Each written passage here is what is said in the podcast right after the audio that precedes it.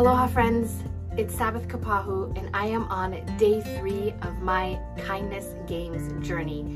Today, my shout out goes to a dear friend of mine, Alan Anderson. If you know him, you know that he leads with kindness from the top executive levels of leadership to the four walls of his home with his kids and his wife. I am honored and thankful that he is in my life and actually have been journeying with him since I was about seven or eight. I don't know, Alan, Deb, correct me if I'm wrong, years old.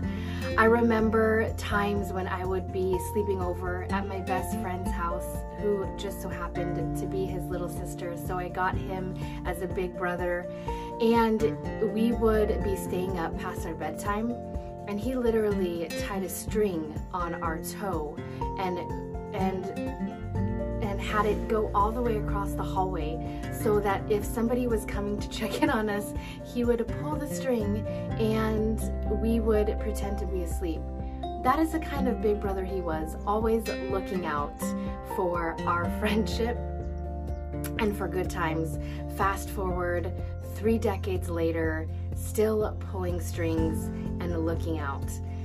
When I first decided to begin business, and like I said, when my husband said, Sab, do you want to start a business? And we were in a huge pivot season in our lives, the first person I texted was Alan. And I said, Hey, we're in a huge pivot.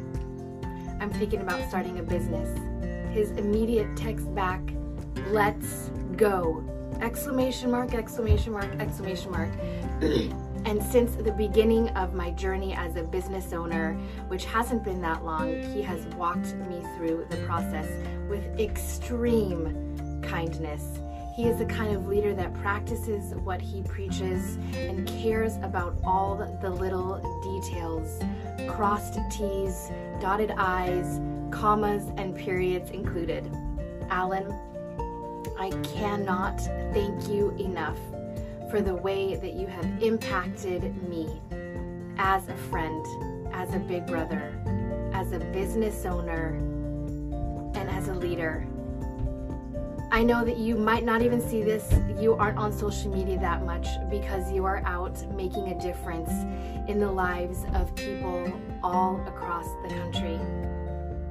You won't ever toot your own horn or share about all the people that you connect with on a daily basis. But I am so thankful for the way that no matter who you're talking to, where you're at, you lead with kindness. Thank you so much.